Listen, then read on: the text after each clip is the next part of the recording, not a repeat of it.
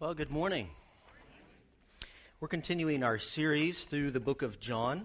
Our first through sixth graders are with us for the summer in order to give our Sunday school teachers a break. And also because we just think it's good from time to time for these kids to be part of the service. In a lot of churches, probably the way that I grew up, uh, it's possible to go all the way through your late teens without ever actually attending a church service. And so we just think it's really good for these kids, even from a young age, to be sitting next to mom and dad or grandma and grandpa with the finger open on the Bible and taking notes and watching us have reverence for the Word and worship God and so on. So if you are a first through sixth grader, I want to encourage you to have a Bible open on one lap and then on the other side, you're probably going to want to have a pen and paper. You can draw pictures of what I'm talking about, or you can write down some sentences that grab you. You feel like the Lord is talking to you, some things that your own heart uh, needs to think about and, and work on this week. This morning is our second week getting to know the woman at the well here in John chapter 4. And we're looking especially at this concept of living water. Now, I really like this lady. I like the woman at the well. Uh, she's a Samaritan, which means, racially speaking, she's on very bad terms with the Jews, and so she's very surprised when Jesus even wants to speak to her, let alone drink out of the same uh, cup that she has. And she has come to this well uh, by herself at a very strange time, most likely because she's avoiding people. And we learn that she's been married five times, and now she's shacking up with a fifth. And uh, in shepherd groups last week, we saw that she's a pretty sharp lady, pretty smart lady. She's having this theological conversation with Jesus, and I love that Jesus is having a theological conversation with her, especially during a time uh, when women were not considered to be important enough to be trained in the Bible. And uh, so I just think this lady is all around interesting, and I love the way that Jesus is interacting with her. She comes to this well just thinking she's going to get water. It's probably just a normal, average day, and she ends up having this conversation with the creator and ruler of the universe. And here we have a, uh, a copy of their conversation in John chapter 4. So, we're going to look again this morning at this concept of living water. Last week we started that, and this week we're going to continue. In John chapter 4, verse 7, I'll just reread a few of these verses. A woman from Samaria came to draw water. Jesus said to her, Give me a drink, for his disciples had gone away into the city to buy food. The Samaritan woman said to him, How is it that you, a Jew, ask for a drink from me, a woman of Samaria? For Jews have no dealings with Samaritans. Jesus answered her, If you knew the gift of God and who it is that is saying to you, Give me a drink, you would have asked him and, and he would have given you living water. When they're talking about living water, uh, we have, we have pipes and a whole water system, and so the concept of living water is not particularly important to us in relation to how it was uh, for them and how it is in probably most parts of the world where living water is very important. Living water is water that's moving. It's just water that is moving, like a river or a spring. It is the opposite of standing water. And so during that time, they would cut these holes in the limestone, and these would be cisterns for collecting rainwater, but it also collected a lot of other gunk. And so you would use this water during really, really dry times. But how wonderful is it to find living, clean, fresh, alive water? And during that time, this became an, an amazing metaphor uh, understandably, for all different kinds of spiritual concepts. And so, our job here, as we're trying to interpret this text, is to figure out not any possibility that living water might mean, but to really try and figure out now what exactly does Jesus mean when he uses this metaphor, because this was common among all of the religions during that time to use living water as an illustration of all kinds of different things. So, what does Jesus mean by this? Now, this lady doesn't know that he's speaking in metaphors, and so she says to him in verse 11, Sir, you have nothing to draw water with, and the well is deep. It's probably about 100, 100 feet deep, so you really have to go down there and get it. Uh, where do you get that living water? Verse 12 Are you greater than our father Jacob? He gave us the well and drank from it himself, as did his sons and his livestock. Jesus said to her, Everyone who drinks of this water will be thirsty again. But whoever drinks of the water that I will give him will never be thirsty again. The water that I will give him will become in him a spring of water welling up to eternal life. And the woman said to him, Sir, give me this water so that I will not be thirsty or have to come here to draw water. So the living water of Jesus Christ is so alive that it creates life in the person who drinks it. Jesus is claiming to be the source of eternal life here. And so she says, Give me this water. Now, last week we unpacked the metaphor of living water by looking at what the prophets meant when they used this phrase living water, and we saw that they were usually talking about cleansing from sin. So we explored that concept last week. This week I'd like to explore another meaning of the metaphor that this living water that Jesus offers to us is refreshing and it is satisfying. And so, uh, so you see this phrase here if you drink of this, you're never going to need to drink again because it's so satisfying that you're never going to get thirsty again. Now, you know what it's like to be very, very thirsty. Uh, and then you drink this huge glass of cold water, and that is a beautiful example of Christian contentment. I can remember the most thirsty that I've ever been in my entire life. I was on a train. It was in Bosnia, and our train got rerouted to a strange place about 20 years ago. We started seeing bombs drop on the city of my best friend and uh, roommate, and we hadn't had a drink for a really long time. And I remember riding home a letter about just this, this almost this fantasy I was having of dunking my head in a big, huge bowl of ice water. And I still remember that. And you can probably remember times when you've been very, very thirsty too. And when we drink during those times of thirst, it is a beautiful example of Christian contentment. And God uses this metaphor of living water to describe the effect of Himself in our souls, except that the satisfaction that He provides is lasting. Every time you've ever had a drink, it only has this temporary effect. And yet, the kind of satisfaction that Jesus Christ brings into our lives, the kind of satisfaction and contentment and happiness that God brings into a human soul, is lasting. Uh, John 4 13, again, Jesus said to her, Everyone who drinks of this water will be thirsty again, but whoever drinks of the water that I will give him will never be thirsty again. All human beings have a thirsty soul. God created us that way. God created us to be satisfied by Him as our Creator. But as sinners, we scramble for all different kinds of water sources. This woman at the well hopes that men will satisfy her. And you've known people like this. They'll go from one romantic thing to the next romantic thing to the next romantic thing because they can't seem to function by themselves. They have to have a man on their arm or something like this. And some of us look for this kind of contentment in other places, going from job to job, or from doctor to doctor, or from movie to movie, or from drug to drug, in order to find that contentment that our souls desire. But Jesus offers something better, something lasting. And I know that this sounds like just religious hyperbole, that the preacher's up here saying, Jesus satisfies. And you're sitting here in this seriously bad situation thinking, well, that sounds nice, but I have a real life. So, what I would like to do this morning is prove to you that God considers himself to be all satisfying, and that there is a job or a duty that we have in order to learn the art of Christian contentment. Now, let me be clear. I am not saying that God is more satisfying than other things, and that if we can just be satisfied by God, we can kind of fill up the rest of our contentment with other things. What I'm saying is that God considers himself to be fully satisfying, so that other things are irrelevant to our contentment. So let me prove to you here that this is how God uh, considers himself. I'm going to give you this morning, I encourage you to write these down, three attributes of God that produce lasting contentment. Three attributes of God that produce lasting contentment. This living water that Jesus Christ is offering to this precious Samaritan woman who has made a disaster of her life looking for satisfaction in many other places. This living water that Jesus offers is truly satisfying. And the first attribute of God that produces lasting contentment is God's glory.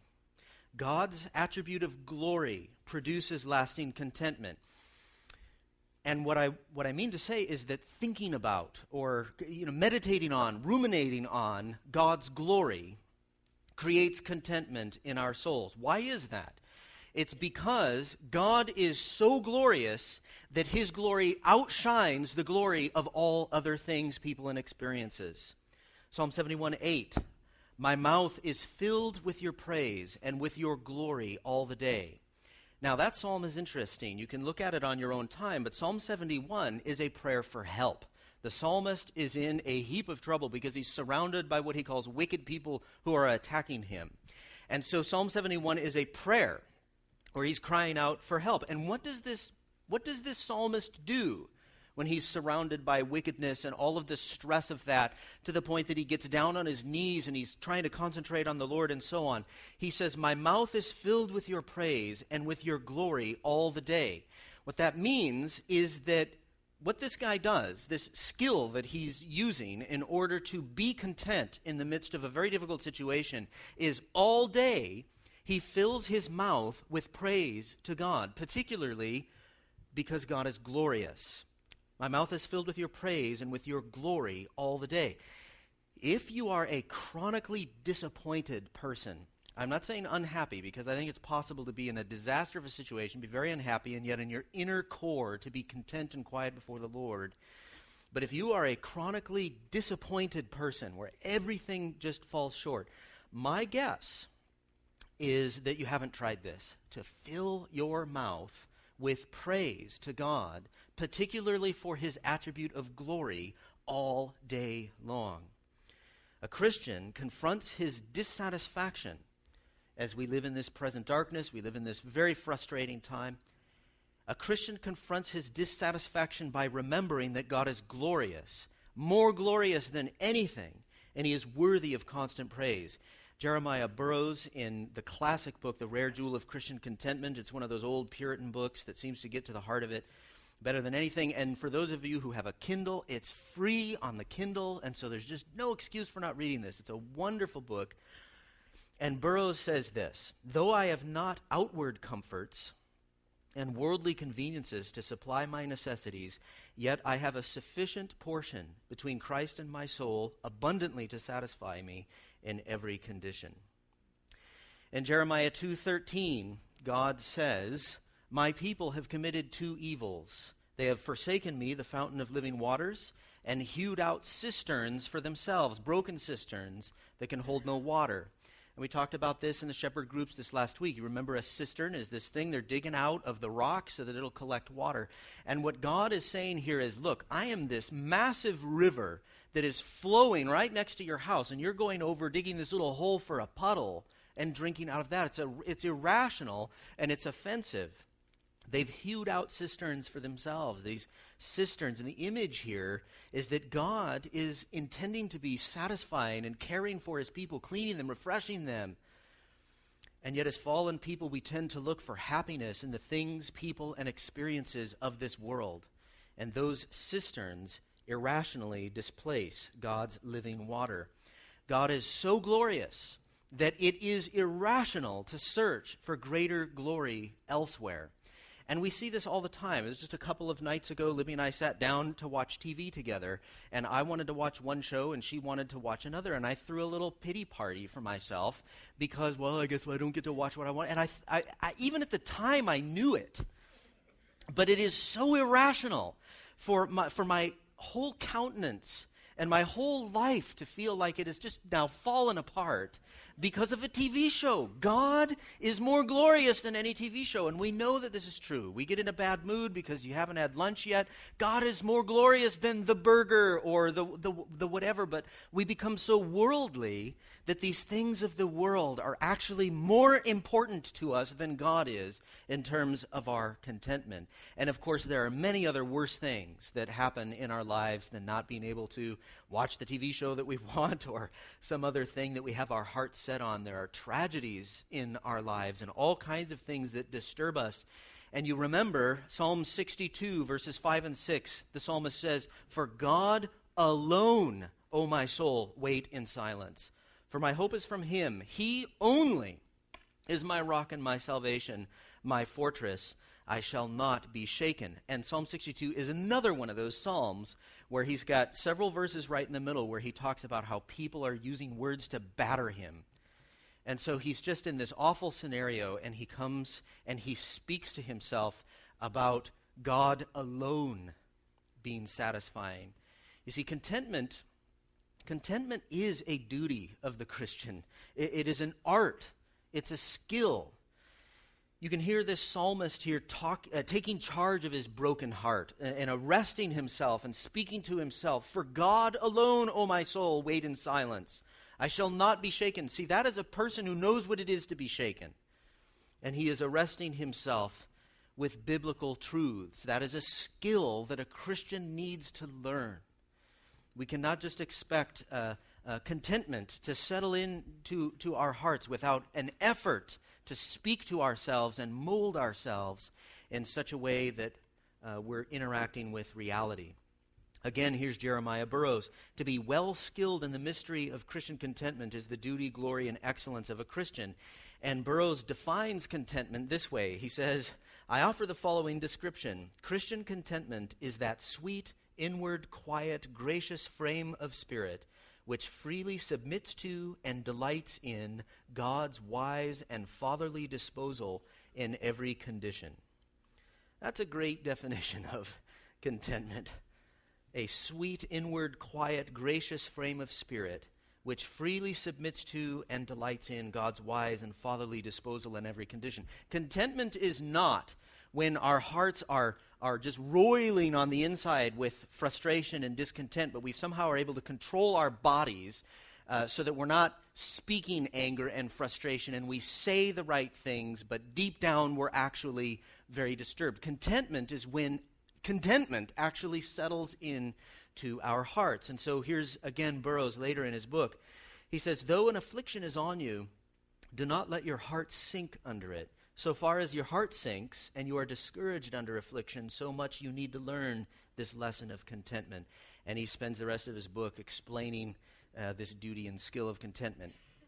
Do not think that a quick sermon or a quick prayer uh, will calm your troubled heart. Sometimes that happens by God's grace. But our problem is that we do not see God's glory. Surrounded by the things of this world, surrounded by the troubles of this world, we do not see God in His glory. And we have got to spend serious, dedicated time looking for Him and remembering Him and focusing our hearts so that we will, uh, so that we will feel in a way that is in compliance with reality, unseen realities.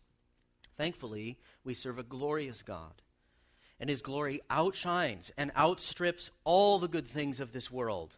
And so remember this. And by remembering, you will have found a powerful way to shape an unhappy heart. He is living water for parched souls.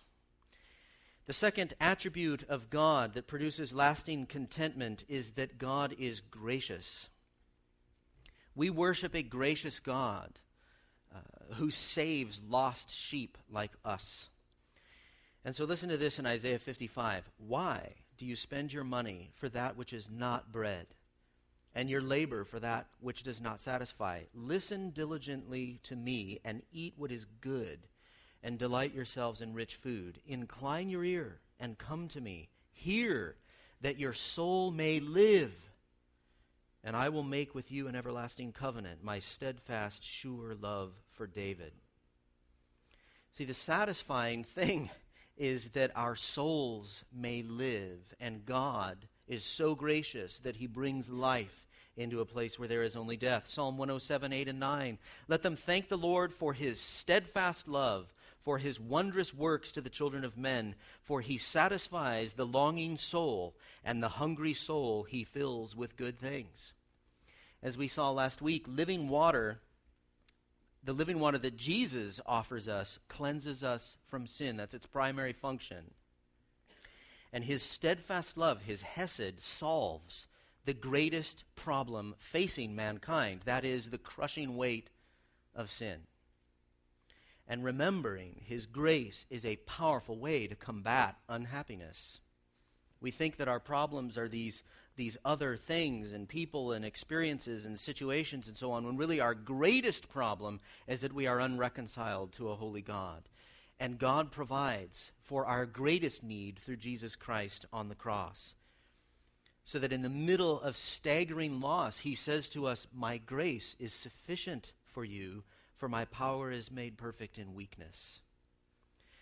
When the troubles and frustrations of life smack your soul with fear and with anger, learn to remind yourself of God's grace. As the psalmist sings, For you have been my help, and in the shadow of your wings I will sing for joy. Lastly, God's attribute of sovereignty produces lasting contentment. God's attribute of sovereignty produces lasting contentment. Our God is all powerful, He can do anything at all. Nobody can tell God what to do. Nothing is too hard for God. And since He is all powerful, He governs the world that He has made. He raises and removes kings and presidents. He decides where the speck of dust will fly. Our contentment depends on our confidence in that sovereign God. Remember this, this verse, and I know that I've read it a lot lately, but I just really like this passage. So here we go again in Deuteronomy chapter 8. You shall remember the whole way that the Lord your God has led you these 40 years in the wilderness. You see, we tend to forget that God leads our lives. And what is the common condition of God's leadership in, in, in, our lives? Let's, let's listen here. God has led you these 40 years in the wilderness that he might humble you, testing you to know what was in your heart, whether you would keep his commandments or not. And he humbled you and let you hunger and fed you with manna, which you did not know, nor did your fathers know. Now, why would God do something like that? He says, that he might make you know that man does not live by bread alone, but man lives by every word that comes from the mouth of the Lord. We are content when we remember that bread alone, that the things of this world do not satisfy. But God does satisfy our deepest longings, and it is the irritations and tragedies of this life that allow us to discover this all satisfying God. That somehow, as Job talked about the treasures of darkness, we fumble around in this awfulness and we find something solid and beautiful there. And this is not only true for the ancient Jew that God led through the wilderness and tested in this way, but all believers live under a sovereign God who disciplines us for our good and who blesses us with trials of many kinds. These are all phrases from Hebrews. Uh, so that we might learn that man does not live by bread alone. What a gracious God we have that he would train us in this way. The Christian needs nothing but Christ, nothing but living water to find true contentment. The Christian does not need a good marriage or food or enough money or health or anything. The Christian needs Christ. He is so glorious. God is so gracious and so sovereign that our contentment is lasting and can survive any earthly loss. I tend to feel sorry for myself when I don't get what I want from all, for all kinds of different reasons. Uh, and my contentment is disturbed by all kinds of things. But Christians have this duty to remember God and to drink long at his cleansing and refreshing pool. One more quote from Jeremiah Burroughs. I suppose that if you were to go now from one end of this congregation to the other and speak thus to every soul, would you not submit to God's disposal in whatever condition he might place you? You would say, God forbid that I should that it should be otherwise. But we have a saying there is a great deal of deceit in general statements. In general, you would submit to anything, but what if it is in this or that particular case which crosses you most? Then anything but that, we are usually apt to think that any condition is better than the condition in which God has placed us. Now, this is not contentment. It should be not only to any condition in general, but for the kind of affliction, including that which most crosses you, God, it may be, strikes you in your child. Oh, if it had been in my possessions, you say, I would be content. Perhaps he strikes you in your marriage. Oh, you say, I would rather have been stricken in my health. And if he had struck you in your health, oh, then if it had been in my trading, I would not have cared. But we must not be our own carvers. Whatever particular afflictions God may place us in, we must be content in them.